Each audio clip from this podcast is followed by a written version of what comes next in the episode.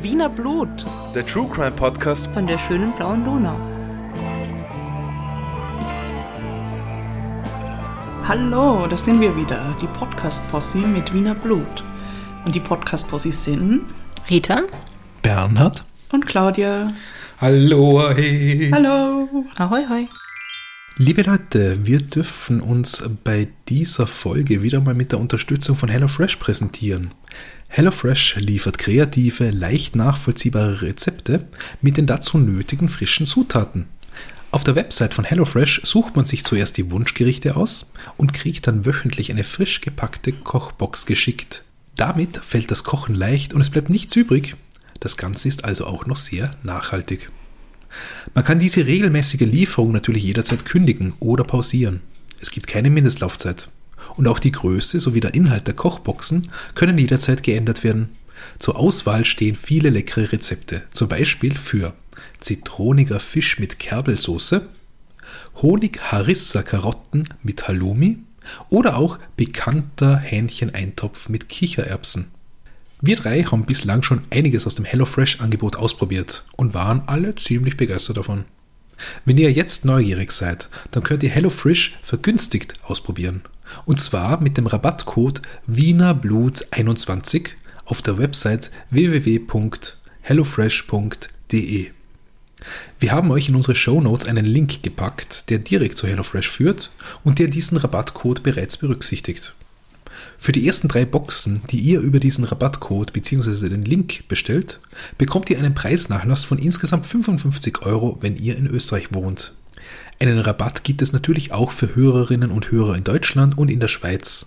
Allerdings weichen die Konditionen hier leicht ab. Alle weiteren Infos dazu sowie den erwähnten Link könnt ihr in unseren Shownotes nachlesen. Wir sind wieder da und wir haben natürlich auch wieder unsere fancy Drinks mit dabei. Bernhard, was hast du da Schönes? Dreh und Trink. Mm. Alfee Apfel. Wir erinnern uns alle. Es ist ein kleiner Apfel drauf. Und es ist in dieser wunderschönen, umweltschädlichen, grünen Plastikverpackung, wo man den Verschluss einfach abdrehen kann. Ja. Und dann genüsslich.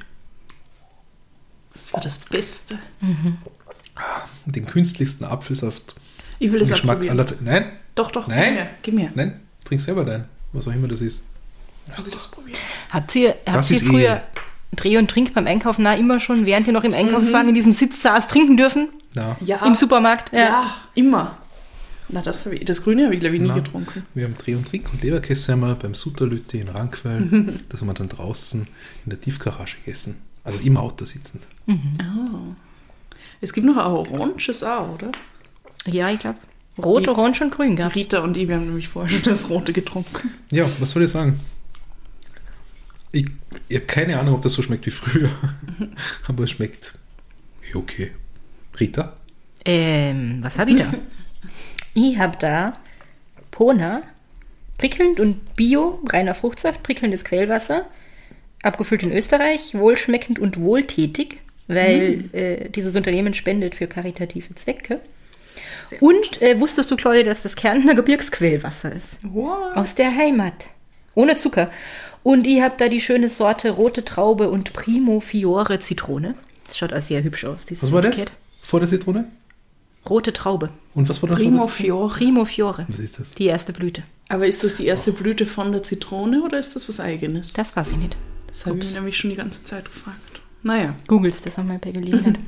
Und probier es jetzt auf jeden Fall. Irgendein Gemüse halt, oder?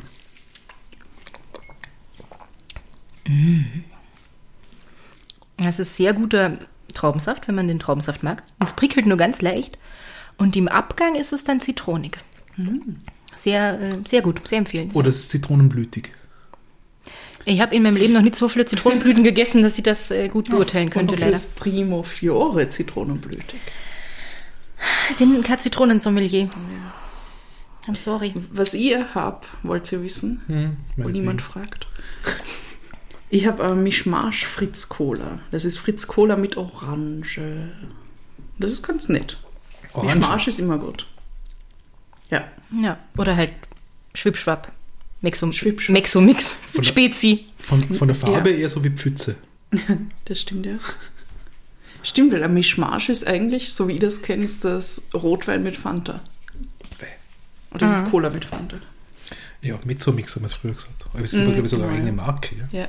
Ja. So, wie man zu jedem Taschentuchtempo sagt. Wir haben, wir haben immer Spezi gesagt. Und äh, Spezi, ja. Swanti sagt immer Schwipschwapp in Norddeutschland. Mhm. Wir kennen es auf jeden Fall alle, ne? Wollen wir würfeln? Das ist Gottes großer Marketinggarten. Jetzt zwei Würfel, sie war das letzte Mal dran. Ein Hammiger George. Willst du anfangen? Show. Ich habe letztes Mal angefangen, Claudia. Fang ja, dann fange ich jetzt an. Jetzt auf Streiten. Ich habe zwei. Das wird hm. wahrscheinlich ja nichts. Er sagt das nicht. Hm. Vier. Hm.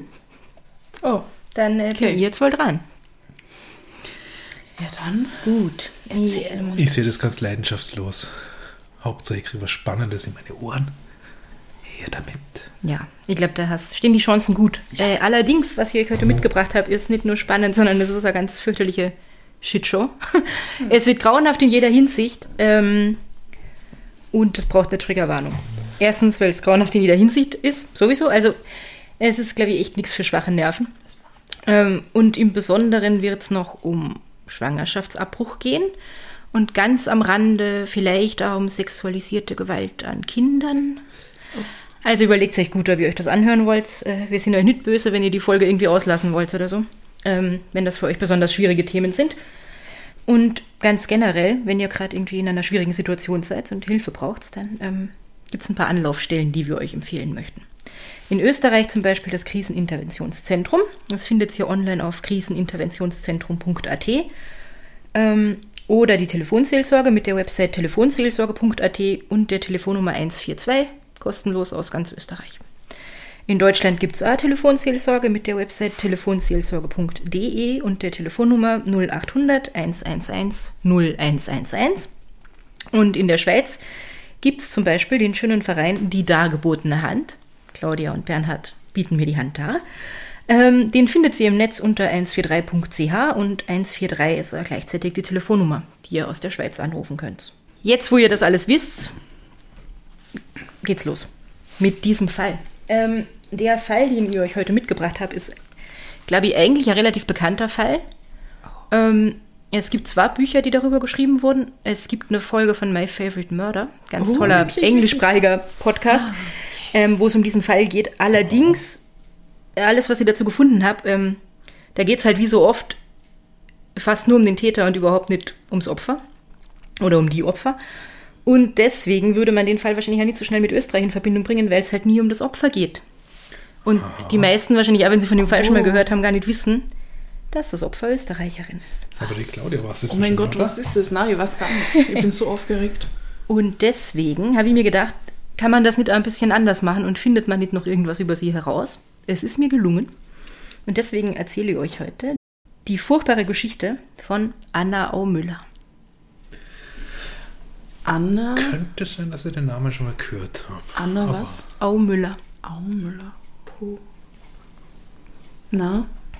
Okay. Ja, der Witz ist, also wahrscheinlich hast du diese Folge von My Favorite Murder gehört, weil du sie alle gehört hast, so wie ihm. Ähm, allerdings kommt sie da halt auch fast nur im Nebensatz vor und der Name wird, glaube ich, einmal genannt. Okay, ja. ja aber darauf, äh, da, dadurch bin ich auf jeden Fall darauf aufmerksam geworden, weil ich so mit Armohr gehört habe, ah, Österreich. Und dann habe ich angefangen zu recherchieren. Allerdings muss man sagen, äh, es ist jetzt nicht mehr Österreich, sondern das war die K und K-Monarchie. Es ist mhm. jetzt Ungarn, wo diese Geschichte anfängt. Mhm. Ähm, genau. Und jetzt erzähle ich ein bisschen was über die Anna Aumüller. Das meiste dazu habe ich aus der Illustrierten Kronenzeitung vom achtzehnten September neunzehnhundertdreizehn. Die haben nämlich einen Artikel mit Die Schicksale der Anna Aumüller veröffentlicht. Schicksale? Oh. Mehrere. Genau. Und dieser Artikel fängt an, über die Lebensschicksale der Anna Aumüller erhalten wir von unserem nach Ödenburg entsendeten Spezialberichterstatter folgenden Bericht. Anna Aumüller wurde in Stein am Anger, ähm, und das ist eigentlich Szombathely, obwohl ich überhaupt nicht weiß, wie man ungarischen Namen ausspricht. Und ja, nein, ich glaube, das L ist stumm. Oh, okay. Also ich weiß es nicht genau. Ich habe versucht, mir das anzuhören. Ihr wisst auf jeden Fall, wovon ich rede. Das ist ungefähr hundertzehn Kilometer von Wien entfernt und das ist heute in Ungarn. Ähm, da wurde sie am sechsten Jänner achtzehnhundertdreiundneunzig geboren. Ihre Eltern, einfache Leute, zogen, als die kleine Anna erst zwei Jahre alt war, nach Ödenburg. Das ist Sopron und ist ungefähr sechzig Kilometer von Wien entfernt. Und interessanter äh, Fakt, den ich vorher nicht gewusst habe, Nach dem Ersten Weltkrieg hätte eigentlich Sopron die Hauptstadt des neu gebildeten österreichischen Bundeslandes Burgenland mhm. werden sollen. Ah, ist es aber nicht, weil es gab eine Volksabstimmung und ja, ist nicht passiert. So, nope, mhm. danke. Genau. In Ödenburg oder Sopron fand Annas Vater bei der Gemeinde eine Anstellung. Sein Arbeitseifer und seine Pflichttreue, die er in dem kleinen Wirkungskreise, der ihm zugewiesen war, betätigte, verschafften ihm die Anerkennung seiner Vorgesetzten. Ihr merkt es bestimmt, wie schön und blumig dieser Artikel geschrieben ist. Deswegen äh, lese ich euch ja einfach ganz viel daraus vor, weil es ist toll, das zu lesen. Mhm. Aber auch die Mutter wollte etwas zur Erhaltung des Hausstandes beitragen. Sie suchte und fand eine Beschäftigung als Wäscherin. So wuchs die kleine Anna in dem zwar bescheidenen, aber behaglichen Heim auf, gepflegt und gehegt von den Eltern. Als das Mädchen zehn Jahre alt war, riss der Tod in die kleine Familie eine klaffende Wunde. Der Vater und Ernährer der Familie starb. Ich habe leider nicht herausgefunden, woran, aber es ist für die Geschichte jetzt eigentlich gar nicht so wichtig. Auf jeden Fall, der Vater ist gestorben. Ähm, die Frau Aumüller, also die Mutter, war Witwe und die Anna Weiße. Ähm, mit Rücksicht auf die tadellose Führung des Vaters nahm sich die Gemeinde der Hinterbliebenen an. Und die kleine Anna, die damals zehn war, hat äh, einen Kostplatz bekommen, der von der Gemeinde bezahlt wurde. Das heißt, sie ist in eine andere Familie gekommen, die halt irgendwie mehr Geld, Essen, Landwirtschaft gehabt haben und sie ernähren konnten. Genau. Und ihre Mutter ist durch diesen schweren Schicksalsschlag ähm, irgendwie total gebrochen worden und war äh, sehr fertig. Und ist ab dem Zeitpunkt eigentlich ja gesundheitlich nicht mehr so fit, hat immer wieder gekränkelt und hat aber trotzdem arbeiten gehen müssen, weil wo hätten sie sonst Geld herhaben sollen? Ähm, Der Anna ging es eigentlich soweit ganz gut. Die ist zum kräftigen, äh, lebensfrohen Mädchen irgendwie herangewachsen. Und als sie das vierzehnte Lebensjahr erreicht hatte, erklärte sie ihrer Mutter, dass sie nun selbst verdienen wolle, damit die kränkliche Frau wenigstens teilweise von der Arbeit entlastet werde. Die Anna hat dann zuerst in der Gummifabrik Schwätzer in Sopron als Hilfsarbeiterin angefangen. Und nach einem Jahr, dass sie da ungefähr war, hat sie dann was Besseres gefunden. Nämlich äh, hat sie dann angefangen, in der Teppichfabrik der Firma Haas und Söhne in Sopron zu arbeiten. Mhm. Ich habe dann diese Firma Haas und Söhne gegoogelt, weil ich gedacht habe, wer war es, was man da noch irgendwie Interessantes findet. Und das ist tatsächlich interessant, weil die Firma Haas und Söhne wurde achtzehnhundertzehn in Wien gegründet und hat als Teppichweberei Weltruf erlangt, weil sie irgendwie Webmuster nach orientalischen Vorlagen ganz mhm. fancy Teppiche produziert haben. Mhm. Und waren so erfolgreich, dass sie dann Fabriken in mehreren österreichischen Gemeinden gegründet haben, unter anderem eben in Sopron, was ja damals eine österreichische Gemeinde war. Und achtzehnhundertsechsundsechzig ist dann gegenüber dem Stephansdom ein prunkvolles Gebäude gebaut worden, in dem das Teppichhaus das Philipp Haas und Söhne untergebracht war. Genau. Ah. Das war damals, achtzehnhundertsechsundsechzig, okay. das erste große Warenhaus Wiens. Oh. Dann ist es zerbombt worden. Und heute steht auf dem Gelände das Haashaus des Architekten Hans Hollein. Mhm. Ah. Und jetzt wissen wir, warum es Haashaus heißt. Das habe ich nämlich nie gewusst. Gut, nein, ich habe mich ja nicht gefragt, aber jetzt war es es. Ja, nicht, aber es hat mich ja nicht interessiert. Aber, ja, genau. Ja, aber das ist ja wir Geschichte. Lieben unnützes Wissen. Mhm. Ja. Aber, aber diese, diese also Teppiche nach orientalischem Muster, das heißt, die haben einfach günstige Orientteppiche dann anbieten können. Ich weiß nicht, ob die günstig waren, aber sicher günstiger, als wenn du sie aus dem Orient importieren ja. musst und so. Und irgendwie, genau, mehr Massenproduktion als handgeknüpft und so. Ja. Sie haben mal irgendwie bei, der, bei irgendeiner Weltausstellung, habe ich dann am Rande mhm. noch gelesen, die Pavillons mit Teppichen ausgestattet und so. Mhm. Also die waren schon ziemlich fancy damals. Und da hat sie dann auf jeden Fall auch angefangen zu arbeiten. Ähm, und ist halt besser bezahlt worden als als Hilfsarbeiterin in der Gummifabrik. Genau. Also da war sie ungefähr fünfzehn oder sechzehn, wo sie da in der Teppichfabrik angefangen hat. Ähm, und durch lange Jahre war die Familie Aumüller mit der ebenfalls in Ödenburg wohnenden Familie Igler bekannt. Und stand auch mit ihr in regem Verkehr. Also eh nichts Besonderes, man ist halt mit irgendwelchen anderen Nachbarn aus der Stadt befreundet. neunzehnhundertsieben erhält Herr Josef Igler, also einer aus dieser Igler-Sippe, einen Antrag nach Amerika, um dort eine Stellung als Vertreter anzunehmen. Er entschloss sich, dem Ruf Folge zu leisten und fand seine Erwartungen in der neuen Welt vollauf bestätigt. Also ich nehme an, er hat erwartet, das wird geil. Und das war wohl ein ziemlich super, wie er dort angekommen ist. Das war geil. Nach dreijährigem Aufenthalt in New York hatte er sich eine feste Stellung geschaffen. Also da hat er wirklich irgendwie einen sicheren Job und wahrscheinlich eine gute Wohnung und ist irgendwie so richtig angekommen äh, in seinem neuen Leben. Und jetzt wollte er, dass sein Bruder Anton auch zu ihm kommt, weil er sich gedacht hat, der Anton wird sich dort auch ganz schnell emporarbeiten können und da irgendwie mhm. sein Glück machen bei mir. In einem Briefe, den Herr Josef Igler an seinen Bruder schrieb, legte er ihm dringend ans Herz, seinen Ratschlag zu befolgen. Um seinen Worten größeren Nachdruck zu verleihen, legte er dem Schreiben eine Schiffskarte für die Überfahrt von Hamburg nach New York bei. Also schon ein ziemlich gutes Argument, wenn das Ticket schon da ist. Ja, Traumbruder. Das sagt man nicht nach. Ah, Traumbruder, ja. Ziemlich nett. Allerdings äh, war das Timing schlecht vom Josef Igler. Wäre dieses Schreiben nämlich längere Zeit vorher gekommen, dann hätte Herr Anton Igler diesem brüderlichen Rate bestimmt Folge geleistet. Mhm, aber aber die Verhältnisse hatten sich seit der Abreise Josefs bedeutend verändert. Mhm. Anton hat sich nämlich in der Zwischenzeit verlobt, und wo der Brief aus Amerika von seinem Bruder mit der Schiffskarte eingetroffen ist, war gerade vierzehn Tage vor der Hochzeit. Mhm. Also er wollte in zwei Wochen heiraten. Ja, er hätte sie ja so mitnehmen können. Ja, es war nur eine Schiffskarte, und diese Karten waren halt echt teuer. Also die ja. kannst du halt nicht schnell mal leisten mit dem, was du in, in Sopron verdient hast. Und deswegen hat er dann halt auch gesagt, er will in der Heimat bleiben und der will nicht auswandern. Vielleicht wollte seine Frau ja gar nicht. Ja? Das ist irgendwie so ein Abenteuer, ja. dorthin gehen und so. Und die wollte vielleicht auch nicht weg von der Familie. Man weiß es nicht. Auf jeden Fall hat der Anton gesagt, er geht nicht. Und dann hat sich natürlich, weil das ein Riesending war, der ist in Amerika sowieso schon aufregend, jetzt schickt er auch noch diese Karte, hat sich das in der ganzen Bekanntschaft herumgesprochen. Und auch die Anna und ihre Mutter haben davon gehört. Mhm. Die Mutter war nicht so begeistert. Sie bat und warnte vergebens. Anna Aumüller verstand es, den Widerstand der Mutter so weit zu besiegen, dass diese ihr die Erlaubnis gab, sich um die Karte zu bewerben.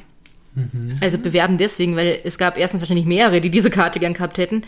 Und dann haben sie irgendeinen Deal finden müssen, wie sie das mit der Bezahlung machen, weil die Aumüllers, glaube ich, nicht so reich waren, dass jetzt das Geld für diese Karte einfach so gehabt hätten. Anna schrieb nun an Herrn Igler, dass sie entschlossen sei, nach Amerika zu fahren. Sie bat ihn um die Fahrkarte, deren Preis sie, wenn sie in New York lohnende Beschäftigung fände, in Raten mhm. zurückstellen wollte. Ah ja, sehr geschickt. Und der Igler hat gesagt, ja, super, mach mal so, ich kenne euch ja schon lange, wir sind irgendwie Freunde und so, ich vertraue dir ja, dass du mir das zurückzahlst und du sollst diese Chance haben. Trotzdem hat die Mutter Aumüller war immer noch irgendwie gezögert und war so, ah, ich weiß nicht, ob das eine gute Idee ist und ob ich meine siebzehnjährige Tochter mhm. allein nach Amerika fahren lassen will. Ja. Außerdem ist sie irgendwie ihr einziger Angehörige und so. Aber, Entschuldige, wie, wie, wie krass, dass ein siebzehnjähriger sagt so, hey, ja. let's mhm. go. Die wahrscheinlich, immer, weil die wahrscheinlich noch nie äh, weiter weg von Sopron war ja. als irgendwie zehn Kilometer oder so. Ja, im Großen also ziemlich cool drauf, die Anna. Mhm. Ähm... Also die Mutter hat, war nicht so angetan, hat irgendwie immer noch nicht so richtig ja gesagt, aber jetzt hat sich dieser Entschluss von der Anna in der ganzen Bekanntschaft irgendwie rumgesprochen. Mhm. Das haben also alle mitgekriegt, die Anna hat gesagt, sie will die Karten und sie will dorthin fahren.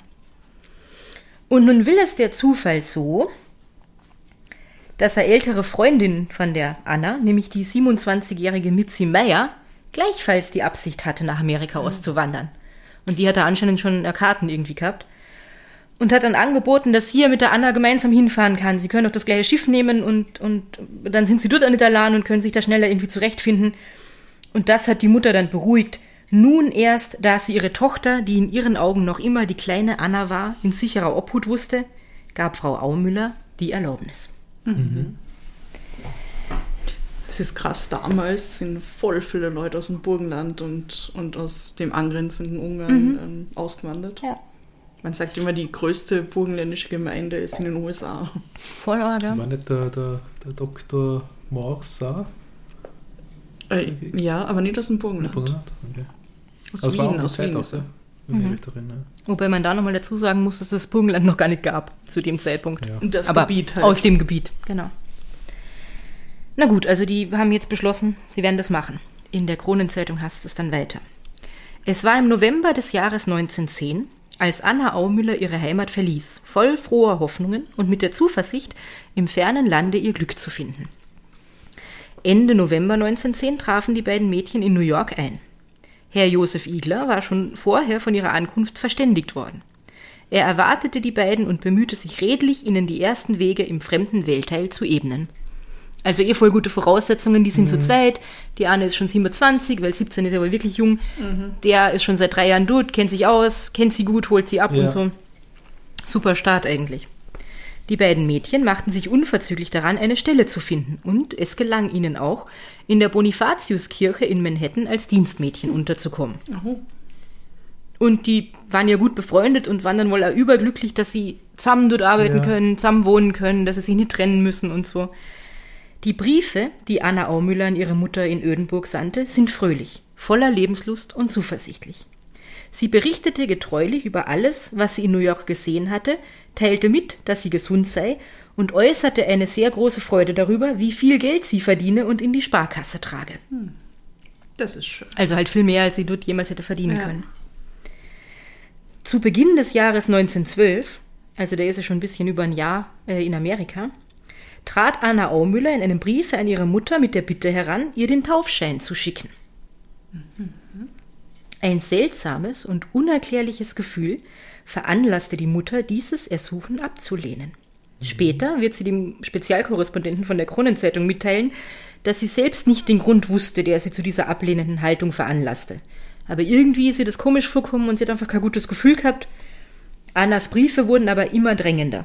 Doch Frau Aumüller wich von ihrem Standpunkt nicht ab. Sie wollte einfach nicht. Als alle Bitten fruchtlos blieben, schrieb Anna schließlich ihrer Mutter, dass sie selbst in die Heimat fahren werde, um sich den Taufschein zu besorgen. Wow, okay. Also sie wollte ihn wirklich dringend haben. Und aber für was? Sie hat nie gesagt, für was? Also wait for it, aber. Mhm. Der Mutter hat sie es nicht gesagt. Entweder hat sie jetzt übrigens in diesem einen Jahr oder ein bisschen über einem Jahr, dass sie dort gearbeitet hat, wirklich viel gespart.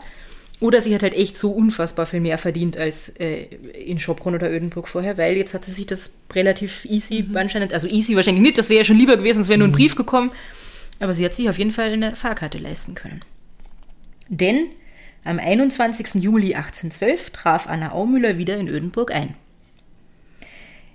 Und wie sehr hatte sich das schon früher auffallend hübsche Mädchen zu seinem Vorteil verändert, steht in der Kronenzeitung. Ich habe sie dann gegoogelt, ihr könnt sie ja gerne googeln, wenn ihr wollt. Man findet dann äh, Fotos von ihr und die war wirklich, okay. wirklich schön. Ich muss also, sie jetzt sofort googeln. Es liegt vielleicht daran, dass es so tolle äh, Anfang des zwanzigsten Jahrhunderts Schwarz-Weiß-Fotos mhm. sind und so, aber es war wirklich eine besonders hübsche Frau. Finde ich zumindest. Schon in den nächsten Tagen, nachdem sie da also angekommen ist, begab sich Anna in die Stadthauptmannschaft, um sich den Taufschein zu besorgen. Also es war ihr wirklich mhm. wichtig, sie hat da nicht viel Zeit vergehen lassen. Ich will warten, was die Claudia zum Bild sagt. Sie ist gerade googelt. Oh ja, sie ist sehr, sehr hübsch. Und, und schön angezogen. Und ist sie das, ja? Mhm. Oder? Und schaut viel älter aus. Sie hat so lange, da ist sie ja schon ein bisschen älter. Okay. Viel älter wird sie ja nicht, aber ein bisschen. Oh. Spoiler. Ah, also sie hat so lange, dunkle Haare, irgendwie ganz schöne, ah, da, da große Augen. Sehr oh. hübsch. Ja. Und diese also super hübsche, eh schon umringte, weil sie bestimmt spannende Sachen zu erzählen hat aus Amerika und so, Anna Aumüller, geht jetzt also sofort in die Stadthauptmannschaft, um den Taufschein zu besorgen. Halb im Ernst, halb im Scherz wurde Anna dort auch gefragt, ob sie sich in Amerika verheiraten wolle. Denn es schien nicht unwahrscheinlich, ah. dass das schöne Mädchen drüben in Amerika mehr als einen Bewerber gefunden haben müsse. Auf diese Frage gab Anna nur eine ausweichende Antwort und verließ rasch das Amt. Er war ihr eher unangenehm, dass die sie gefragt haben, warum sie den Taufstein haben will und ob es da irgendwen gibt. Wie Anna ihrer Mutter und ihren Bekannten erklärte, wollte sie erst tief im Winter nach Amerika zurückkehren. Also eigentlich wollte sie jetzt ein halbes Jahr da bleiben. Mutter mhm, hat sich sicher ja. total gefreut. Außerdem ist eine urweite Schiffsreise, dauert wahnsinnig lang, kostet viel, dann willst du es auch ausnutzen. Mhm, dieser Entschluss wurde jedoch durch einen Brief umgestoßen. In den ersten Tagen des November neunzehnhundertzwölf, also da war sie dann... Ja, schon vier Monate. Oder? Juli, August, September, Oktober, vier Monate ungefähr schon daheim, kam ein Brief, in welchem ein Mann das Mädchen in den eindringlichsten Worten bat und beschwor, doch ja recht bald wieder nach New York zurückzukehren. Um seinen Worten und Bitten die Erfüllung zu sichern, hatte er siebenhundert Kronen dem Briefe beigelegt. Das Geld lag in einem zusammengefalteten Zettel, auf dem nur die Worte zu lesen waren: An bei siebenhundert Kronen, komme bald. Und war das U S-Kronen? Das ist interessant, dass er so viel Geld noch mitgenommen hat. Ja, interessant, Altes. Stimmt. Na, vielleicht hat die Kronenzeitung das einfach nur umgerechnet für ihre Leser ah, aus U S-Dollar in Kronen. Ja, naja, das ist ja eine Dollarzeitung. Ja, genau. Der war gar nicht so scheiße. Und ich habe jetzt auch nicht den Währungsrechner befragt, wie viel das heute ist, aber ich glaube, es ist immer noch viel. Mhm. Jetzt fragt ihr euch wahrscheinlich auch, von wem dieser Brief war. Das ja. äh, werde ich euch später erzählen. Bleibt dran. Ah, ihrer Mutter hat die Anna äh, nie äh, nichts erzählt, irgendwie, wer ihr da geschrieben hat und wer dieser Mann ist. Obwohl es bestimmt viele Gelegenheiten gegeben hätte, da äh, viel zu erzählen. Sie hat ihrer Mutter immerhin eines Tages erzählt, dass die Mitzi Meyer, also ihre Freundin, mit der sie nach Amerika gefahren ist, ihr Glück gemacht hat und einen Kapellmeister kennengelernt hat, der oh. sie als Gattin heimführen wird. Also die ist offensichtlich schon verlobt. Die Mutter hat dann auch gefragt, naja, denkst du nicht selber ah, an die Ehe und wie schaut's denn aus und so? Da ist die Anna genauso wie in der Stadthauptmannschaft die Antwort schuldig geblieben und wollte eigentlich relativ schnell raus aus dieser für sie unangenehmen Situation, diese Fragen gestellt zu kriegen. Jedenfalls konnte Anna den Bitten nicht widerstehen und nach nur dreimonatiger Anwesenheit in ihrer Heimat, ich habe früher vier gesagt, aber gut, dann war es halt Ende Juli und Anfang November, mhm. was weiß ich, trat sie neuerlich die Reise nach Amerika an. Also wieder lange Schiffsfahrt. Das junge Mädchen begab sich dort sofort, nachdem sie wieder eingetroffen war, auf ihren Dienstplatz. Sie schrieb ihrer Mutter, dass sie gut angekommen ist und ihr die Arbeitsstelle in der Zwischenzeit freigehalten wurde. Was hat sie mich nice ist, weil sie mhm. war monatelang weg, wollte eigentlich ein halbes Jahr wegbleiben und die haben gesagt, na, kannst du sofort wieder anfangen. Dieser Brief trat in den ersten Wochen des Monats Dezember in Ödenburg ein und war das letzte Lebenszeichen mhm. von Anna Aumüller. Oh nein. Ich sehe sie noch vor mir, erzählte Frau Aumüller, wie lieb und gut sie mich anblickte, als sie bei der Abreise zu mir sagte, schau Mutter, da habe ich ein paar Sparkassebücher, die sind auf deinen ledigen Namen Anna Brugger geschrieben. Wenn mir etwas passieren sollte, dann wird alles, was ich erspart habe, dir gehören. Ach, ja. Okay. Jo, und das ist jetzt mal die Geschichte von der Anna, wie sie vorher sonst außer in dieser Zeitung eigentlich nichts gefunden habe. Was ist ihr passiert? Und das äh, Tell us. Kommt jetzt. Während also zu Hause die Mutter sich irgendwie Sorgen macht, weil, weil die Tochter sich jetzt länger nicht meldet, also die kriegt diesen Brief und dann kriegt sie Langkahn. Und das ist ungewöhnlich, weil die Anna sonst immer sehr regelmäßig geschrieben hat. Die Mutter ist also schon sehr besorgt und weiß aber überhaupt nicht, was los ist, kriegt kein Lebenszeichen. Und währenddessen ereignet sich in Amerika ein grausiger Fund. Am fünften September neunzehnhundertdreizehn, oh, das, ist das ist viel später, später okay. Ähm, finden zwei Kinder am Ufer des Hudson River, nahe Cliffside Park und Weehawken in New Jersey, ein Paket. Äh, machen diese Kinder das Paket auf. Und das hätten sie besser nicht machen sollen. Weil in dem Paket ist der Torso eines Frauenkörpers. Mhm. Wenige Tage später finden zwei Arbeiter in der Nähe ein weiteres Paket mit einem zweiten Teil mhm. eines Frauenkörpers. Weitere Teile, wo man irgendwie die, die, die Leiche hätte identifizieren können, tauchen nicht auf. Obwohl einige Personen sagen, sie hätten einen Kopf im Wasser treiben gesehen. Mhm. Aber den findet man nicht. Und da sonst Hände oder sonst irgendwas findet man nicht, wo man okay. vielleicht Fingerabdrücke hätte nehmen können. Und man schaut sich jetzt natürlich diese Leichenteile genauer an. Und es schaut irgendwie so aus, als wäre der Täter oder die Täter oder die Täterin, man weiß es ja nicht, irgendwie chirurgisch bewandert oder wenigstens Schlachter oder so, weil das schaut aus, als wüsste der, wie er da schneidet und, und zerteilt. Oh Gott. Und jetzt könnt ihr euch vorstellen, das war ein Riesending in, in der Presse. Ganz New York hat irgendwie gerätselt, was soll das sein, was ist da los? Aber man kommt irgendwie auf keine Spur. Es meldet sich ja ganze Anzahl von Familien, die weibliche Angehörige in jüngeren Jahren vermissen. Und all diesen Familien werden in der Leichenhalle von Hoboken in New Jersey die Leichenteile gezeigt. Aber niemand kann sie identifizieren. Hm. Und in der Kronenzeitung steht, da habe ich ein bisschen schmunzeln müssen, so... so sinngemäß irgendwie, das zeigt ja mal, wie grauenhaft es in Amerika zugeht und wie kriminell die alles sind, weil so viele Familien haben sich gemeldet, weil sie jemanden vermissen. Das wird bei uns nie passieren so, und so. Ja. ja. Also man findet überhaupt nicht raus, wer das sein könnte. Aber man schaut sich jetzt diesen Fund nochmal genauer an und ein Teil von diesem Körper, der da zerstückelt wurde, wurde mit einem Kissenbezug umwickelt. Und in dem Kissenbezug wiederum waren Steine, damit das beschwert wird und möglichst untergeht. Und ich habe vergessen, ich habe es gelesen, habe es vergessen, es ist irgendeine Gesteinsart, die es in New Jersey eigentlich überhaupt nicht gibt, die aber in New York ganz häufig vorkommt. Oh. Und jetzt hat sich äh, die Hudson County Police gedacht, na, sollte man das nicht lieber den New Yorkern geben, weil das wird bei ihnen passiert sein. Und außerdem, und das ist eigentlich fast noch wichtiger, hängt an diesem Kissenbezug ein Preisschild. Und auf dem Preisschild steht drauf, wo das Kissen herkommt. Ach, Amateure. Ja, ist schon nicht gar so schlau. Und zwar konnte man dann irgendwie zurückverfolgen, dass das in einer Fabrik in Newark in New Jersey hergestellt wurde und dass diese Fabrik aber mehr oder weniger ausschließlich einen Möbelhändler, nämlich George Sachs in Manhattan, beliefert. Mhm. Jetzt äh, übernimmt also, wie habe ich eh schon gesagt, die New Yorker Polizei, N Y P D, unter dem Chief of Detectives Joseph Thoreau, der übrigens überhaupt spannend ist, weil er ganz viele so ähm, Ermittlungsmethoden mitgeprägt hat und forensische Untersuchungen und so. Also googelt's den einmal, wenn euch das interessiert. Wer ist der Thoreau? Joseph Thoreau. Ah, Thoreau. Mhm. Naja, und also die übernehmen jetzt und die gehen dann äh, nach Manhattan in dieses Möbelhaus von George Sachs. Und dann überprüfen sie seine Quittungen, weil sie sich denken, naja, vielleicht finden wir raus, wann er das letzte Mal und wem so einen Kissenbezug verkauft hat. Und äh, da finden sie raus, am sechsundzwanzigsten August neunzehnhundertdreizehn hat er eine Bettdecke, eine Matratze, Kissen und Kissenbezüge verkauft und der Käufer hat also einen Namen angegeben, nämlich E. van Dijk. Und der hat seine Einkäufe liefern lassen und zwar an einer Wohnung im dritten Stock in der Bradhurst Avenue achtundsechzig. Also jetzt haben sie schon eine ziemlich genaue Spur, wo sie hingehen können. Die gehen also dorthin und befragen dort den Hausverwalter, also den Hausmeister mhm. halt mehr oder weniger.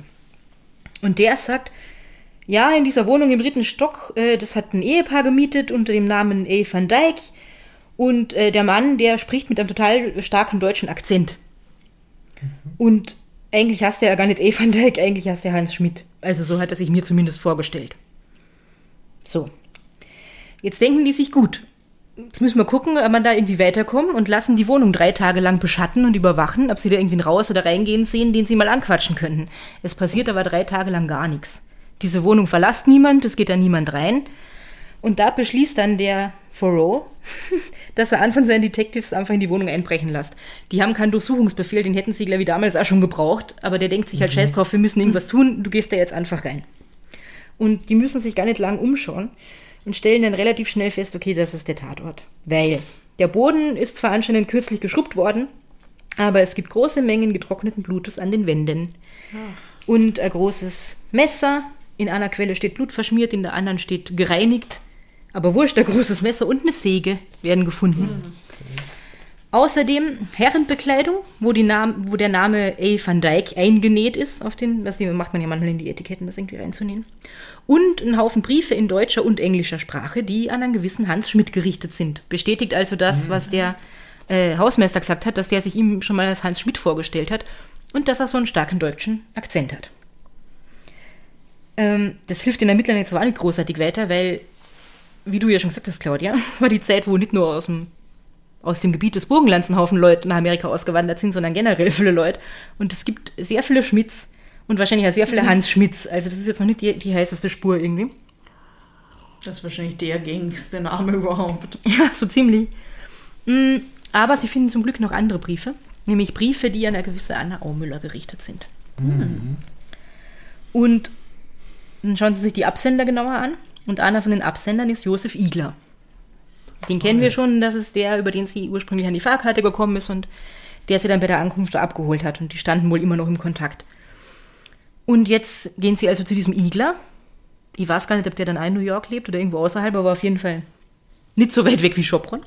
Sie gehen also zu diesem Josef Igler und dort erfahren sie dann, dass äh, die Anna eigentlich in der Pfarrei der Sankt Bonifatius-Kirche in der siebenundvierzigsten Straße in Manhattan arbeitet. So, dann denken sie sich, gut, müssen wir dorthin gehen und mal gucken, wo ist diese Anna Aumüller, oder ist die Anna Aumüller die, deren Teile aus dem Hudson gefischt wurden? Gehen sie also dorthin, treffen dort auch, äh, treffen dort auf Pfarrer Braun. Und der Pfarrer Braun sagt, das ist geil, Pater oder? Ist das, es gab es nicht einmal so eine Serie? Ja, mit, mit, äh, Pater mit Braun und Ottfried. Nicht Au, aber Fischer. Nur Müller. Ah, Fischer, nicht Müller, stimmt, Entschuldigung. Der andere Beruf. Ja, ja. Ja, stimmt. Ja. Stimmt. Also jedenfalls war Pfarrer Braun und übrigens auch wirklich Braun und nicht Brown. Mhm. Und der sagt, naja, klar kennt er die Anna Aumüller, weil die war bei uns ja irgendwie äh, Haushälterin oder, oder äh, Dienstmädchen. Die ist aber mittlerweile nicht mehr da, die arbeitet jetzt woanders. Und zwar in der Sankt Joseph's Kirche, ah, irgendwo in New York, in einem anderen Stadtteil. Und äh, der Inspektor oder Detective, was auch immer, der freut sich, dass er jetzt schon mal ein bisschen äh, weiter da irgendwie kommt und denkt sich, gut, jetzt habe ich schon so viel Glück gehabt, jetzt frage ich den Pfarrer Braun, aber nicht viel later, Hans Schmidt auch irgendwie kennt. Fragt ihn und es ist ein zweiter Glückstreffer. Der Pfarrer äh, ist aber total irritiert, weil der sagt, er kennt diesen Hans Schmidt nicht nur, sondern Hans Schmidt war als Pfarrer in der Sankt Bonifatius-Kirche tätig und ist jetzt aber auch in der Sankt Joseph's Kirche. Pfarrer? Mhm. Oh, okay. Genau. Ist das eine katholische Kirche? Ah ja. Ja. Jetzt haben die da, sind die in die Wohnung eingebrochen, sind zu dem Igler gefahren, sind dann irgendwie in die Bonifatiuskirche gefahren, haben dort geredet. Es ist schon urspät, es ist schon weit nach Mitternacht. Trotzdem fahren diese ganzen Polizisten jetzt gleich so zur Sankt Joseph's Kirche, weil sie sich denken, das ist die Spur. So, der Mieter hast so, die Aumüller Briefe haben wir dort gefunden. Der ist ja noch in der gleichen Kirche wie sie beschäftigt ja. gewesen und jetzt wieder, da muss was dran sein. Fahren also dorthin, klingeln dort. Ihr könnt euch vorstellen, dass die Pfarrer, die, ihm, die denen da die Tür aufmachen, äh, super irritiert sind, dass dann nach Mitternacht irgendwie die Polizei mhm. bei ihnen klingelt. Ähm, aber sie lassen sie rein in den Salon und dort ist er, der Hans Schmidt. Der schlaft gerade, aber den wecken sie dann irgendwie auf. Und dann fragen sie ihn, ob er denn eine Anna Aumüller kennt. Er sagt, na. Dann sagen sie ihm ein Foto von ihr, das sie auch dort in der Wohnung irgendwo gefunden haben. Und er bricht zusammen und gesteht, dass er die Frau getötet hat. Puh. Wow. Und er sagt, das sei ihm von der heiligen Elisabeth von Ungarn aufgetragen worden. Ah, ich habe sie getötet. Genau. Ich habe sie getötet, weil ich sie liebte. Mhm. Von der heiligen Elisabeth von Ungarn. Von Ungarn. In Ziemlich. Auftrag gegeben. Genau. Okay. Ja, und er hat es getan, weil er sie so geliebt hat. Äh, er sagt ganz viel wirres Zeug, das ist alles total bizarr und irgendwie verwirrend und so. Mhm. Aber ich habe noch viele Seiten, die ich euch erzählen kann. Es wird am Ende ein bisschen mhm. weniger verwirrend sein. Wir kommen jetzt zum weirden Teil, also zum richtigen weirden Teil von der Geschichte. Äh, übrigens geht es ziemlich schnell, dass er die Öffentlichkeit von diesem ganzen äh, Scheiß erfahrt. Also die verhaften den natürlich sofort und nehmen ihn in Untersuchungshaft. Die Öffentlichkeit erfahrt davon. Und, das ist auch ziemlich grauenhaft, finde ich, es äh, fängt so ein richtiger Sensationstourismus zu der Sankt Joseph's Kirche an. Und angeblich gab es ganz viele junge Frauen, die ins Untersuchungsgefängnis äh, gegangen sind, weil sie dieses Ungeheuer mal sehen wollten. Oh. Ja. Und in den folgenden Tagen kommen dann weitere Details über diesen Hans Schmidt ans Tageslicht. Äh, und nämlich nicht nur in Amerika, sondern auch in der, in der europäischen Presse sind die alles voll davon. Ich kann das dann eben bei meinen Quellen nochmal genauer nennen. Aber ich glaube, es gibt überhaupt keine damals veröffentlichte deutschsprachige Zeitung, die im September neunzehnhundertdreizehn nicht darüber geschrieben hätte. Aber wer ist jetzt eigentlich dieser Hans Schmidt? Schmidt wurde achtzehnhunderteinundachtzig als Sohn eines protestantischen Vaters und einer katholischen Mutter in Aschaffenburg in Unterfranken geboren. Aschaffenburg. Also er ist kein Österreicher, er ist Bayer. Und, wie sich dann später rausstellen wird, beide Seiten seiner Familie, also mütterlicher und väterlicherseits, haben eine relativ lange Geschichte äh, von psychischen Erkrankungen. Hm. Oh. Pfarrer Braun aus Bayern. Ja, so. Das passt, oder Pfarrer Braun aus Bayern. Stimmt. Er ist ja nicht Braun, er ist Schmidt. Ach so, ach Gott. Ja. Ich so, weiß nicht, wo der ja, andere Pfarrer Braun her war. Pfarrer Braun war sicher in Bayern. Bestimmt. So. Angeblich ist der Hans Schmidt seit seiner frühen Kindheit vom Vater regelmäßig geschlagen worden und hat zuschauen müssen, wie der Vater die Mutter geschlagen hat. Mag stimmen oder auch nicht. Es ist auf jeden Fall wahrscheinlich damals auch nicht so ungewöhnlich gewesen, dass man erstens seine Kinder geschlagen hat und naja. Ähm. Und interessant ist auch, dass dieser Hans Schmidt äh, schon in seiner Kindheit erstens angeblich auffällig religiös war. In manchen Quellen heißt es ja, die Mutter war auch super religiös und die hat ihn so ein bisschen in diese Richtung geprägt und wollte eigentlich, dass er später Pfarrer wird und so. Ähm, aber nicht nur das, er war angeblich auch total fasziniert von Blut. Und zwar schon als kleines Kind. Okay. Es gibt Verwandte von ihm, die dann später sagen werden, dass er zum Beispiel einmal zwei Gänse seiner Eltern enthauptet hat und die abgetrennten Köpfe in seinen Jackentaschen mit sich rumgetragen hat. Oh, wow. Außerdem okay. erzählen sie, dass er fast täglich zum dörflichen Schlachthof gegangen ist und dort zugeschaut hat, wie die Tiere erstens getötet und dann zerlegt worden sind. Boah. Das hat ihn sehr fasziniert und ich weiß nicht, gibt's, es gibt nicht viele Sachen, die, die gruseliger sind, als diese Vorstellung von einem kleinen Kind, das gerne am Schlachthof abhängt und zuschaut, ja. oder? Und du hast da so einen kleinen Sohn und der Hansi und dann, dann geht er immer zum Schlachthof und schaut sich die Tiere an. Es wird noch besser. Angeblich äh, hat er in seinem Kinderzimmer einen kleinen Altar gebaut uh. und seine Mutter soll ihm zum Spielen eine Priesterkutte genäht haben. Ah. Und so bringt er Tieropfer. Red Flag. Mhm. Und von anderen Kindern ist er angeblich immer der kleine Pfarrer genannt worden. Ew. Es ist so dermaßen gruselig, finde ich. Wenig überraschend hat der Hans Schmidt dann später tatsächlich äh, ein Priesterseminar besucht. Entschuldigung, Entschuldigung, dieses Bild von einem kleinen Bur in einem Priestergewand. Auf dem Schlachthof. Auf dem Schlachthof. Mit zwei Gänsen, Gänseköpfen im Sack. Ja, wir lachen nur, weil es so absurd ist. Es ist nicht lustig, das ah, wissen wir schon. Na. Also der kleine Pfarrer ist irgendwann groß und denkt sich, er will großer Pfarrer werden und besucht dann tatsächlich ein Priesterseminar. Und er wird neunzehnhundertsechs vom Mainzer Bischof geweiht. In einem späteren Gespräch mit Psychiatern in Manhattan, also wo er in Untersuchungshaft ist, erinnert er sich folgendermaßen. Der Bischof ordinierte mich allein. Ich spreche nicht gern davon. Die eigentliche Ordination fand in der Nacht zuvor statt. Die heilige Elisabeth ordinierte mich. Was, was, was? was? Ordinieren. Ordinieren. Was bedeutet ordinieren? Naja, zum Priesterweihen. Ah. Ja. Aha, okay. Also eigentlich hat ihn der, der Bischof äh, zum Priester geweiht, aber das war gar nicht mehr notwendig, weil in der Nacht davor war eh schon die heilige Elisabeth bei ihm und hat ihn geweiht. Ich betete an meinem Bett, als sie mir erschien und sagte, ich ordiniere dich zum Priestertum. Es erschien ein Licht während ihres Auftritts. Ich sagte es niemandem. Ich hielt es für das Beste, es für mich zu behalten. Sie würden sich über mich lustig machen. Sie haben sich immer über mich lustig gemacht für diese Dinge. Zum Beispiel, dass er als ja. kleines Kind in einer Kutte auf dem Schlachthof rumgelaufen ist. Sie erwarten immer, dass andere tun, was sie tun, aber Gott spricht auf unterschiedliche Weise zu verschiedenen Menschen. Mhm. Hm. Ähm, so, jetzt ist er neunzehnhundertsechs also wirklich zum Priester geweiht worden und dann hat er also Einsätze in irgendwelchen Dörfern gehabt als Pfarrer und der ist aber eher unangenehm aufgefallen dabei. Ähm, im Mainzer Anzeiger vom September neunzehnhundertdreizehn ist zu lesen, dass der Schmidt äh, schon auf dem Klerikalseminar in Mainz den Spitznamen der verrückte Doktor bekommen hat. Irgendwie hat er gern so chirurgische Studien betrieben. Hm.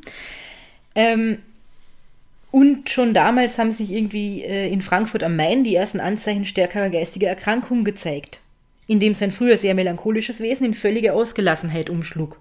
Mhm. Es traten deutliche Spuren von Größenwahn hervor. Unter anderem legte er sich den Doktortitel zu, ohne dass er das Recht dazu hatte. In seinen Kanzelreden brachte er oft so krauses und absonderliches Zeug vor, dass die Kirchenbesucher laut lachten. Und er soll zum Beispiel die freie Liebe gepredigt haben. Wow. Was jetzt neunzehnhundert irgendwas in der katholischen Kirche... Ah, heute noch. heute noch. Und dann ist er von da plötzlich verschwunden und dann irgendwann in München wieder aufgetaucht, wo er wegen verschiedener Vergehen, unter anderem hat er äh, Matura-Zeugnisse gefälscht und dann irgendwelche Schüler verkauft, vor Gericht stand. Und dann sind seine Eltern verständigt worden und der Herr Schmidt Senior ist nach München gerufen worden und der Staatsanwalt hat ihm seinen Sohn überantwortet mit den Worten, Ihr Sohn ist geistig unzurechnungsfähig, wir können ihn nicht mehr verfolgen, tun Sie ihn in eine Anstalt. Mhm. Aber das hat der Vater nicht getan. Er hat ihn mitgenommen und gut ist. Angeblich, aus nicht so äh, bestätigten Quellen, hat er in dieser Zeit, also der Hans Schmidt, äh, Ministranten sexuell belästigt, Affären mhm. mit mehreren Frauen gehabt und Prostituierte besucht. Mhm. Er ist also so unangenehm aufgefallen und das haben sich dann, ähm, und dann ist er in München eben verhaftet worden wegen diesen äh, Fälschersachen und daraufhin haben sich dann die ganzen Gemeindemitglieder und, und seine Kollegen, also andere Pfarrer und so, bei Monsignore und beim Bischof über ihn beschwert. Und haben gesagt, das geht nicht, wie fährt er sich auf, die lachen ihn aus, wenn er predigt und so.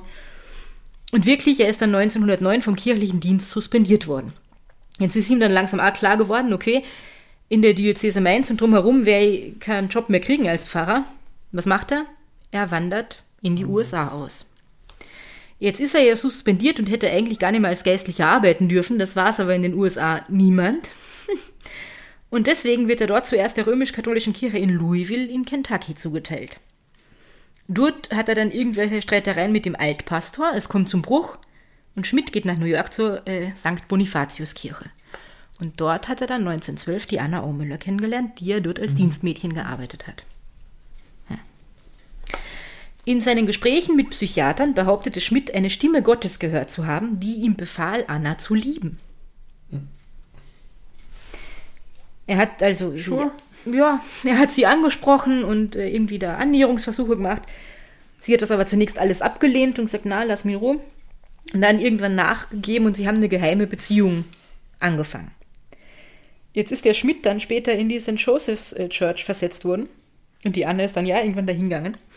Ich habe nicht so genau rausfinden können, warum eigentlich er versetzt worden ist und so. Dann könnten wir zum Beispiel gut vorstellen, dass irgendwer draufkommt, dass sie was miteinander haben und sie dann deswegen entweder, dass sie gegangen wurden, weil das äh, sieht man ja nicht so gern, oder dass sie sich rechtzeitig überlegt haben, wir müssen weg, weil die kommen uns auf die Schliche oder so. Oder also, er war sonst irgendwie auffällig, weil er war ja sehr auffällig. er war sonst wieder irgendwie auffällig, genau. Und äh, die Anna hat irgendwie darauf bestanden, also bevor das jetzt so eine richtig ernsthafte Beziehung wird, äh, muss er sie heiraten. Und er sagt dann, das wird er auch machen und er wird für sie den Priesterstand verlassen. Und das ist halt auch der Grund, warum sie so dringend den Taufschein wollte, weil sie sich gedacht hat, will jetzt endlich wirklich mit ihm zusammen sein, dafür müssen wir aber heiraten, weil das ist in ihrer Welt halt auch so, dass man irgendwie dafür verheiratet sein muss. Und deswegen hat sie wahrscheinlich auch niemandem davon erzählt, ja. Weil wie schaut das aus, wenn sie erzählt, sie hat sich in einen Priester verliebt, okay, und so. Ja, ja. Genau. Das macht Sinn. Und hat wahrscheinlich ihren Freunden und ihrer Mutter und niemandem irgendwie gesagt, was da dahinter steckt. Hat sich vielleicht auch nicht getraut zu sagen, ja, ich kenne jemanden, wir werden heiraten, weil vielleicht war sie sich ja nicht so sicher, wird das wirklich was und so, also. Aber sie ist immerhin für den Taufschein noch einmal nach Ö- also zurück in die Heimat gefahren. Ja, genau. Also eigentlich gut, dass die Mutter ihr den geschickt hat.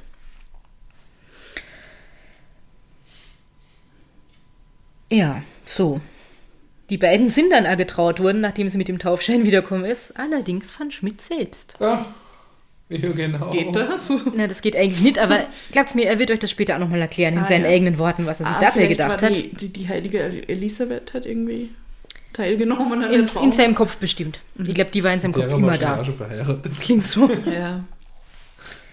Auf jeden Fall, ich glaube, sie sind in irgendein Dorf gefahren, um das so ähm, in irgendwas weiter draußen weg von New York, um das so standesamtlich zu machen, und die kirchliche Trauung hat er selber durchgeführt. Ah. Und die Anna war halt wahrscheinlich irgendwie naiv und hat gedacht, ja gut. Ähm, und dann, und jetzt wird's noch mal weirder, als es eh schon ist, während einer sexuellen Begegnung mit Anna auf dem Hochaltar der Sankt Joseph's Church. Wow. Ich weiß nicht genau warum, aber hm, hat äh, der Schmidt angeblich einen Befehl von Gott erhalten, wieder, weil erst hat Gott ihm ja befohlen, sie zu belieben, dass er sie jetzt doch opfern soll. Oh. Und dieser Befehl wurde so eindringlich wiederholt, dass oh. er das dann sogar der Anna erzählt hat, dass er gerade diesen Befehl bekommen hat. Die ja. Anna hat ihn natürlich äh, überhaupt nicht ernst genommen und hat ihn irgendwie ausgelacht und gesagt, du spinnst ja. Das hat sie angeblich einer Freundin erzählt und niemand hat ihn irgendwie ernst genommen und die haben sich alle gedacht, naja, ist ein bisschen seltsam und wollte sie halt verarschen, einen schlechten Witz machen. So. Was auch immer. Ähm, auf jeden Fall waren sie da schon eine Weile zusammen und äh, kurze Zeit später hat die Anna dann dem Schmidt, der ja jetzt eigentlich ja ihr Ehemann war, mehr oder weniger offiziell erzählt, dass sie schwanger ist. Und bei der Obduktion der gefundenen Leichenteile, wir erinnern uns, ein Teil davon war der Torso, hat man festgestellt, dass die Anna tatsächlich schwanger gewesen war und in einem relativ frühen Stadium das Kind mhm. verloren hat. Und jetzt kommen wir so langsam dem ein bisschen mehr auf die Spur, was jetzt vielleicht mit hoher Wahrscheinlichkeit wirklich passiert ist, weil äh, man kann sich auf den Schmidt nicht so richtig verlassen. Der erzählt nämlich dauernd irgendwelche unterschiedlichen Geschichten. Wir haben ja schon gehört, dass er erzählt, ihm ist befohlen worden, sie zu opfern und dass er das aus Liebe getan hat und Gott hat ihm dieses gesagt und die heilige Johanna von Ungarn hat ihm, äh, die heilige Elisabeth von Ungarn hat ihm irgendwas anderes gesagt. Und äh, so wirres Zeug erzählt er jetzt an dem Gefängniskaplan im Untersuchungsgefängnis, also der in der sei Seelsorger sozusagen. Dem erzählt er jetzt noch einmal, äh, die schutzheilige Elisabeth von Ungarn hat ihm das befohlen und hat gesagt, du hast gesündigt und du musst jetzt ein Opfer für deine Sünden darbringen und das muss ein blutiges Opfer sein. Und damit dieses Opfer vollkommen ist, musst du auch was vom Blut dieses Opfers trinken. Oh. Und da sagt er dann, er hat die Leiche zerteilt und hat er tatsächlich auch was von dem Blut getrunken. Und dann erzählt er weiter. Ich lernte Anna Aumüller vor zwei Jahren im Pfarrhofe der Bonifatius-Kirche kennen, wo sie als Dienstmädchen angestellt war. Ihre Schönheit zog mich an. Boah, so weit, so gut, wir haben das Foto gesehen, hm. kann man nachvollziehen. Ich verliebte mich in sie. Ich tötete sie, weil ich sie so liebte. Hm. Das kann ich jetzt nicht mehr nachvollziehen. Sie war so schön, dass ich sie nicht ohne mich leben lassen konnte. Ein Zusammenleben war aber ausgeschlossen. Ich war ein Priester, ich musste bei meiner Kirche bleiben. Ich konnte sie nicht von mir gehen lassen und so öffnete ich die Tür unserer Wohnung. Die Aumüller blieb im Zimmer. Ich setzte mich zu ihr und sagte ihr, ich sei gekommen, meine Drohung auszuführen. Also was er ja schon mal gesagt oh. hat, ihm ist befohlen worden, er muss sie opfern. Dann zerschnitt ich mit dem Messer ihre Kehle, hm. zerlegte den Leichnam in sieben Teile und fuhr mit den Teilen in einem Bündel über den Strom.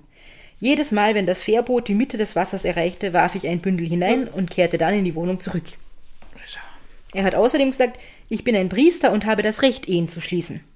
Da die Aumüller, ich finde es übrigens auch, dass er sagt, die mhm. Aumüller, da die Aumüller wünschte, dass ich sie heirate, schloss ich unsere Ehe. Ich brauche keinen anderen Priester dazu. Sie war mein Weib.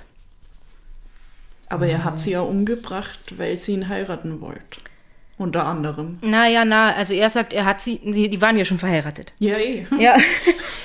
Also er war jetzt schon mit ihr verheiratet und er hat auch mit ihr geschlafen, lauter Dinge, die er als katholischer mhm. Pfarrer ja nicht tun durfte, damals nicht und jetzt immer noch nicht. Aber ihm ist halt, glaube ich, immer mehr klar, also sagt er da zumindest immer mehr klar geworden, okay, eigentlich muss sie damit aufhören, ich kann aber damit nicht aufhören und es soll sie ja kein anderer haben dürfen, wenn ich sie nicht haben kann, mhm. sie ist eh viel zu schön und die will mir eigentlich nicht von ihr trennen, aber umbringen geht halt irgendwie. Also so ja, ja, in diesem ja. Zwiespalt war das ging anscheinend. Übel. Für ihn, sozusagen, ja, ja, genau. War. Also das ist eine von den Versionen, die er erzählt, was passiert ist. Allerdings wird ja natürlich in dieser Zeit auch die Wohnung äh, noch weiter untersucht und die Polizei findet dort ganz interessante Dinge. Zum Beispiel ungefähr fünfhundert Blankototenscheine. Aber mit der Aufschrift Doktor Emil Molière, Assistenzchirurg im Gemeindefrauenspital Paris und Vertreter der Chemisch-Hygienischen Gesellschaft. Und was sie dort noch finden, sind irgendwelche Medikamente, die Abtreibungen äh, auslösen. herbeiführen, auslösen. Ja. Genau. Oh. Und man findet heraus, dass der Hans Schmidt nicht nur mit der Anna eine Beziehung hatte, sondern höchstwahrscheinlich auch mit einem Zahnarzt namens Ernest Muret oder Muret oder Muret. Mhm. Die zwei haben nämlich gemeinsam eine Geldfälscherwerkstatt eingerichtet.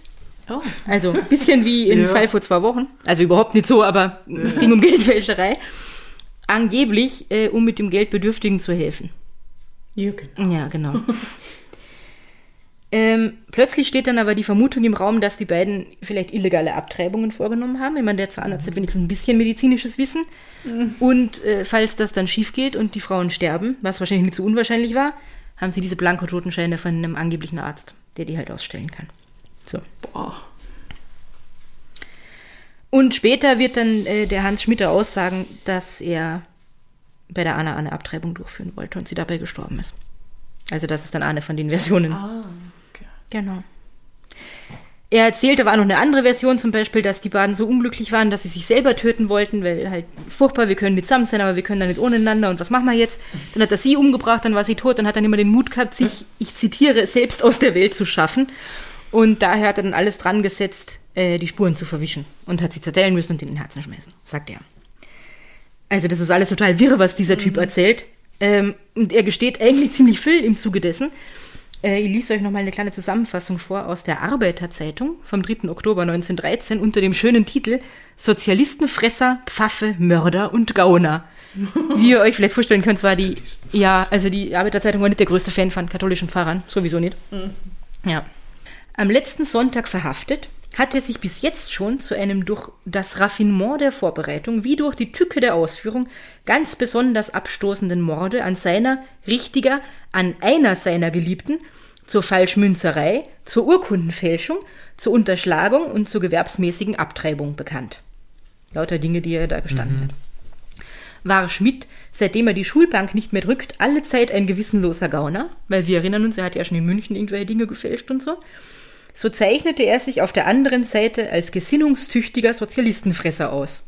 Er hat, das kommt viel später im Artikel, das habe ich euch nicht mitgebracht, aber er hat wohl bei irgendwelchen Veranstaltungen ähm, antikommunistische, antisozialistische Reden geschwungen, weil er halt da sehr konservativ war, ist klar, als Pfarrer. Als solcher, also aus, als gesinnungstüchtiger Sozialistenfresser, war er auch bei seinen geistlichen Oberen gut angeschrieben, weshalb sie ihm auch seine zweifelhafte Vergangenheit in echt christlicher Milde und Nachsicht vergaben.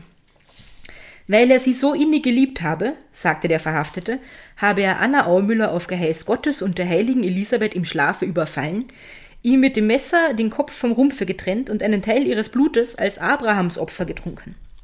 Die Wahnsinnsheuchelei sollte nicht lange vorhalten. Schlag auf Schlag folgten bei der Untersuchung überraschende Feststellungen. So zum Beispiel, dass Schmidt ganze vier Wohnungen gemietet hatte.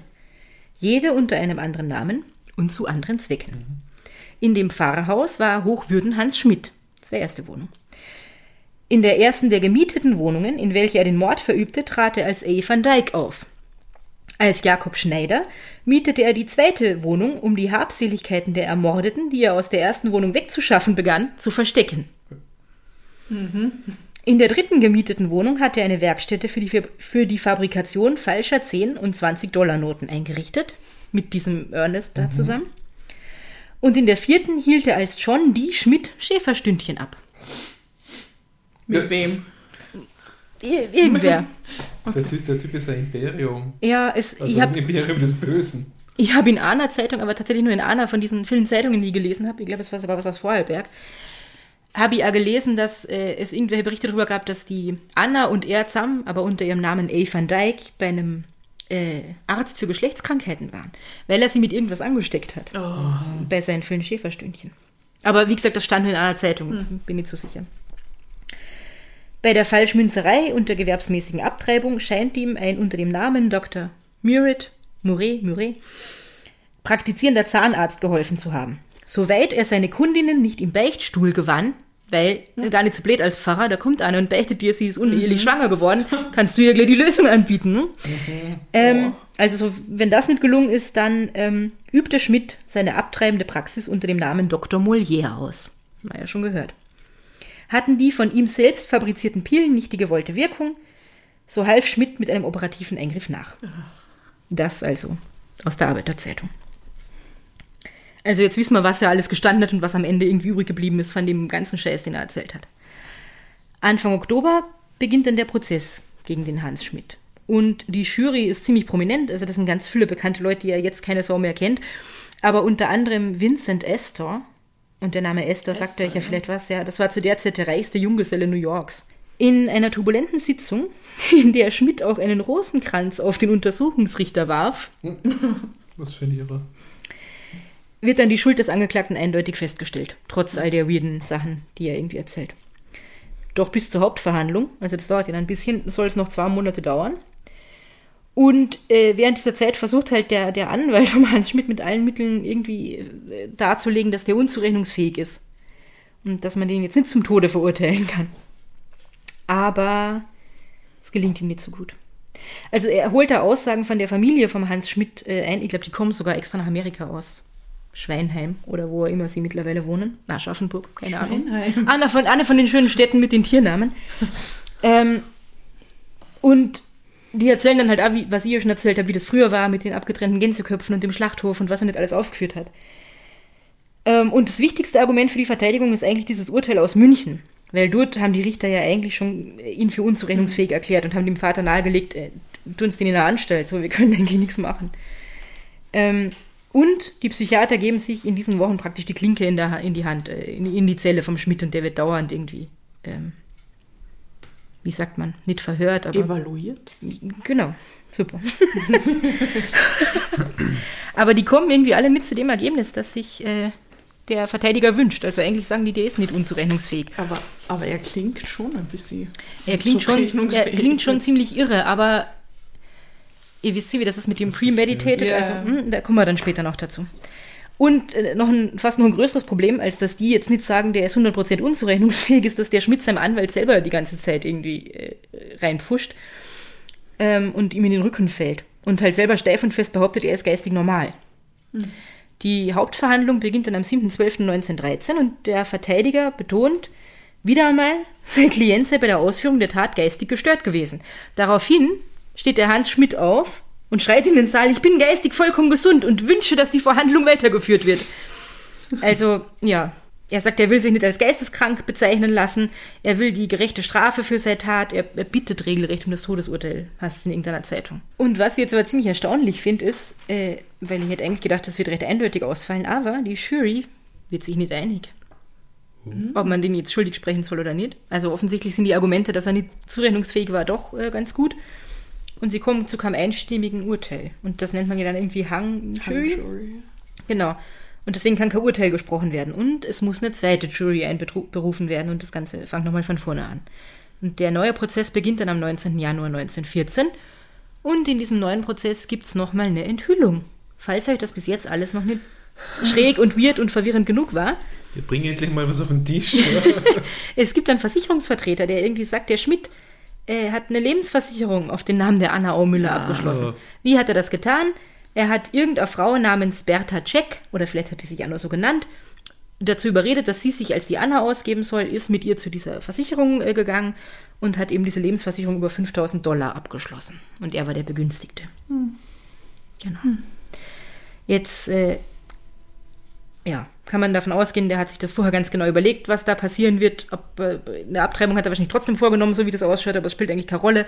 Der hat äh, diese Lebensversicherung abgeschlossen, der, der, war nicht, ja, der war nicht plötzlich irgendwie total verwirrt und geistig umnachtet. Mhm. Der hat schon gewusst, was er da tut.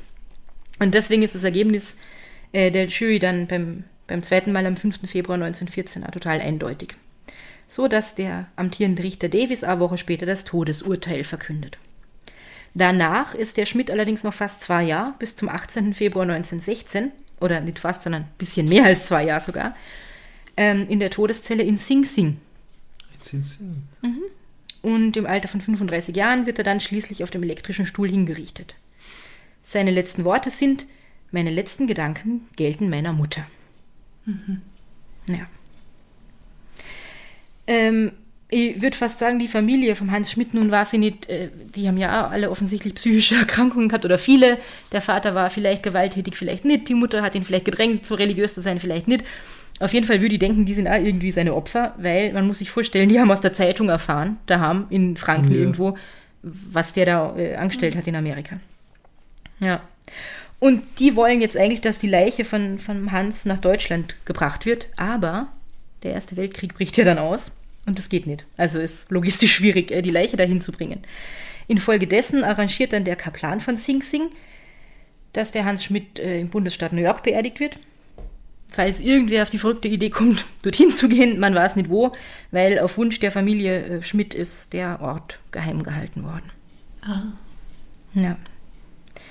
Und als wäre das alles nicht schon schlimm genug, gibt es jetzt nochmal einen Twist zum Schluss. Hm.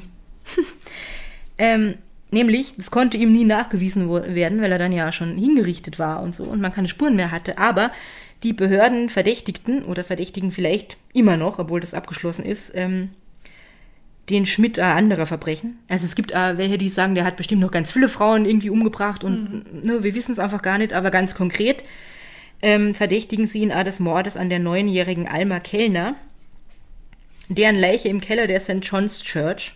Oh. in Louisville in Kentucky, mhm. wo er ganz am Anfang war, wo er nach Amerika gekommen mhm. ist, gefunden wurde. Ja, und zwar zu der Zeit, wo er dort war. Ähm, die Leiche von diesem, von diesem Mädchen ist verbrannt worden, aber die Behörden vermuten, dass der Mörder zuerst versucht hat, sie zu zerstückeln. Also das kann man wohl noch so rudimentär erkennen an, an den Überbleibseln.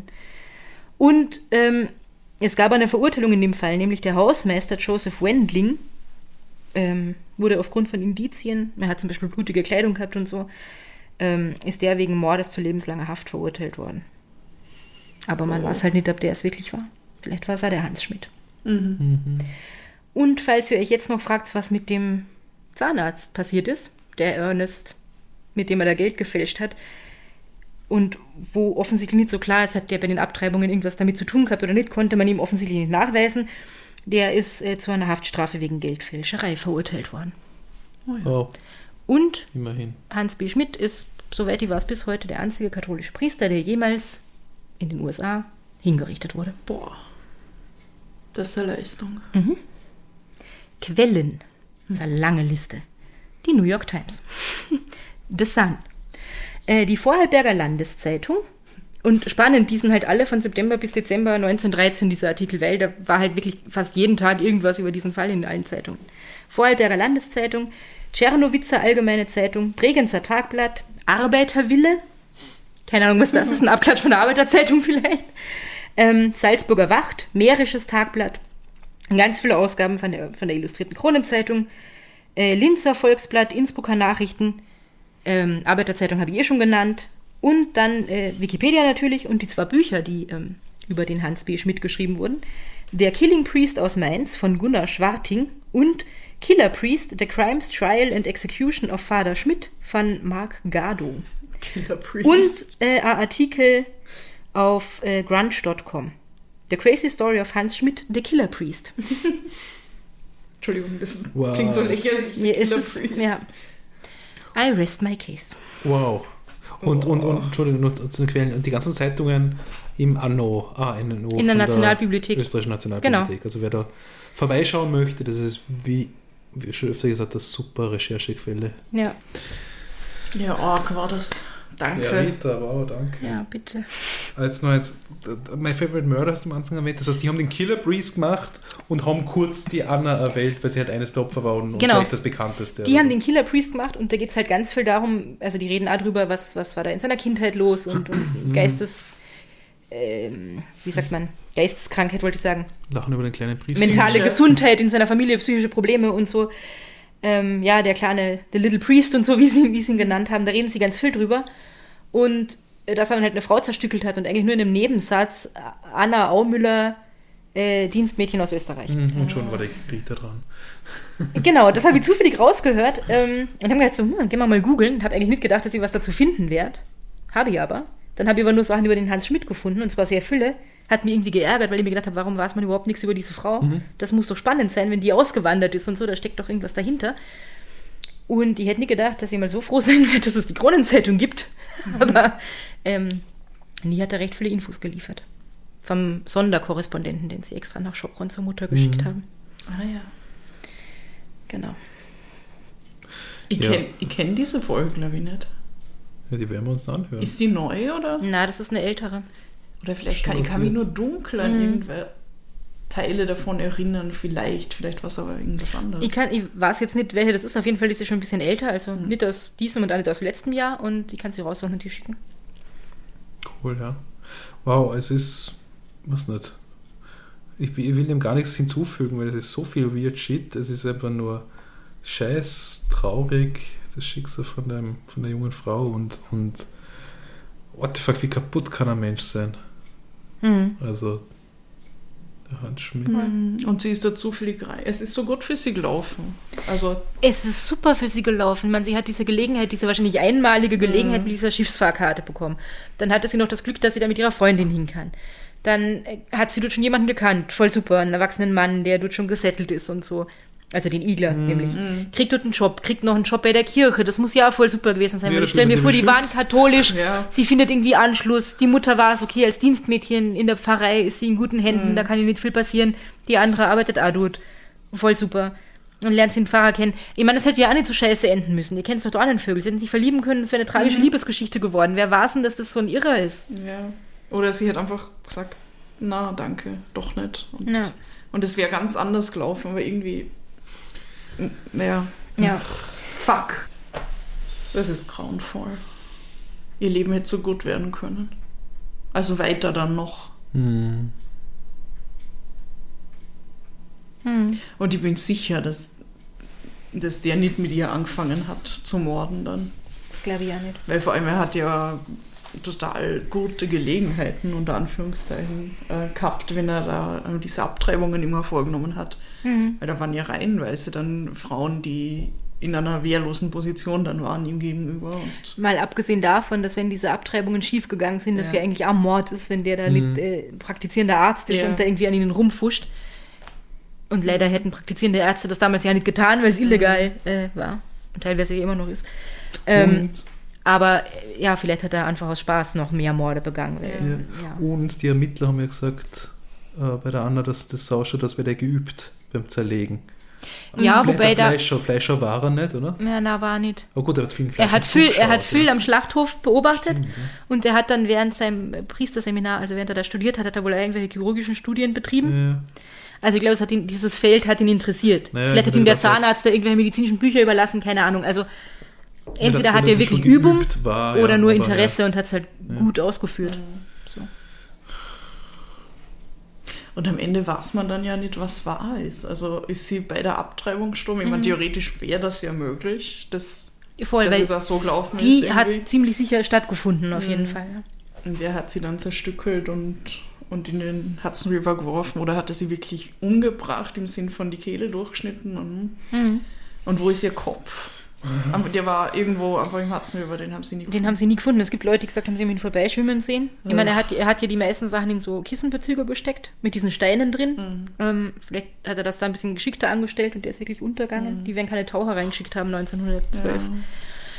Ja, ähm, ja ich denke mir halt, das macht einen riesen Unterschied, wenn, wenn sie schwanger ist und er so eine Panik tatsächlich dann kriegt, dass er sich denkt, okay, jetzt kriegt sie ein Baby und dann kommt das wirklich raus und dann verliere ich irgendwie meinen, meinen Job als Priester und so und sie deswegen umbringt oder aber mit ihrer Einwilligung vielleicht sogar eine Abtreibung vornimmt und sie dabei mhm. stirbt, oder aber sie einfach nur umbringt, weil er sie umbringen will, sozusagen. Ja. Ah, und mit dieser Lebensversicherung, die Lebensversicherung ja. weist ja eher darauf das hin, schon, dass er das ja. schon mhm. vorher geplant hat. Oder er hat erfahren, sie ist schwanger, hat sich gedacht, okay, jetzt muss sie weg. Kann ich doch schon eine Lebensversicherung abschließen. Mhm. Weil kriminell war er ja vorher schon. Das wissen wir ja, mit den Fälschungen, der also Geldfälscherei. Den, praktisch den, veranlagt in, im Denken, in dem Sinn, oder? Also schlau ist tatsächlich als, als Pfarrer, der Beichten abnimmt, irgendwie Abtreibungen durchzuführen, weil da ist man echt an der Quelle, ja, glaube ich. Praktisch. An der Quelle für verzweifelte Frauen. Mhm. Das war schön. Ja, was für ein Arschloch. Mhm. Also irgendwie. Wobei ich mich auch frage, hätte man dem helfen können, wenn, also ja, das ist halt scheiße, achtzehnhundert irgendwas oder Anfang des zwanzigsten Jahrhunderts. Wenn du als Kind schon so auffällig bist, mhm. ne, hätte man da schon was unternehmen sollen. Oder wo der Vater dann am Münden gerufen wurde und man gesagt hat, wir tun es den in der Anstalt, weil wir können den nimmer strafverfolgen, aber mit ihm stimmt was nicht. Hätten sie da vielleicht was, was tun sollen, um zu verhindern, mhm. dass das so weitergeht. Aber die Anstalten damals waren wahrscheinlich waren dann eher gut. so, dass sie ihn nur bestärkt hätten am Ende, wenn er wieder rauskommt. Ja, der wäre nur verwahrt worden wahrscheinlich ja. und nicht großartig irgendwie therapiert oder behandelt. Ja, ja. Es gibt, es gibt auch Leute, die irgendwie, es gab wohl auch Stimmen, die gesagt haben, warum ist der überhaupt zum Priester geweiht worden? Man hat ja da schon gemerkt, dass der irgendwie dafür nicht geeignet ist. Mhm. Hätte aber wahrscheinlich keinen Unterschied gemacht, weil in Amerika hat er dann eh mehr oder weniger machen können, was er wollte, weil das hat niemand hinterfragt. Mhm. Ich glaube, es war für diese äh, Diözese in Mainz dann im Nachhinein ziemlich skandalös, mhm. dass die den suspendiert haben und der dort wieder weitergearbeitet hat, aber die haben halt nicht miteinander gesprochen, wie er. Aus Amerika ruft ja niemand dort an und fragt nach, ist der eh okay? Die waren wahrscheinlich froh, dass sie noch einen Seelsorger haben und vielleicht einen, der Deutsch spricht und ja, irgendwelche Einwanderer ja. betreuen kann. Ja. Aber danke, dass du uns das Leben von der anderen ja, noch einmal näher gebracht das ist hast.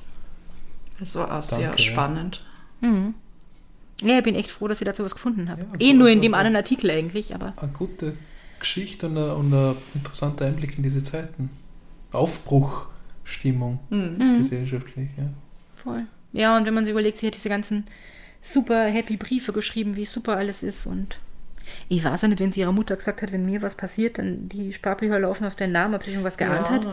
aber ihr da vielleicht schon vorher äh, diese erzählt hat, dass ihm eingeflüstert wurde, er soll mhm. sie opfern. Vielleicht war eine Mischung aus kaltblütiger, grauslicher Typ und, und geistig verwirrt irgendwie und unzurechnungsfähig. Keine Ahnung. Ja. Hm. Gut. Ja. Was ich, für ein Bummer. Ich, ich nehme an, euch da draußen ist der, der Abend jetzt auch verdorben, oder? Sagt uns mal, ob ihr den Fall kanntet. Das würde ich gern wissen. Weil ja. ich glaube, zumindest in Amerika ist der ziemlich bekannt, weil er halt der, der, der einzige Pfarrer irgendwie ist, der hingerichtet wurde. Der einzige katholische. Ja, ja, genau. Oder generell. Nein, ich glaube katholischer. Katholisch zumindest, mhm. ja. Also wie war es das? Habe ich nicht so genau überprüft, muss ich zugeben. Ja. Ja, dann. Wenn ihr eine Meinung dazu habt oder uns generell Feedback geben wollt, ihr wisst ja, Possiphone mit der wunderbaren Nummer null null vier drei für Österreich sechs sieben sieben, sechs drei vier, sechs sechs zwei, sechs drei. WhatsApp, Signal, Telegram und so weiter. Und Instagram. Podcast Possi Vienna. Nicht auf der Nummer. Podcast Possi Vienna, genau. genau. Und Twitter. Ja. Wer will auch auf Twitter, ja. Der Podcast Possi. Genau. Und Website. Ja. Ja. Podcast Possi. Googelt einfach. Ihr kennt ja. das. Ja, dann, bevor wir einschlafen. Ach, ich geht's weinen. Habt's euch lieb und, und habt's uns gern. gern. Baba. Bye.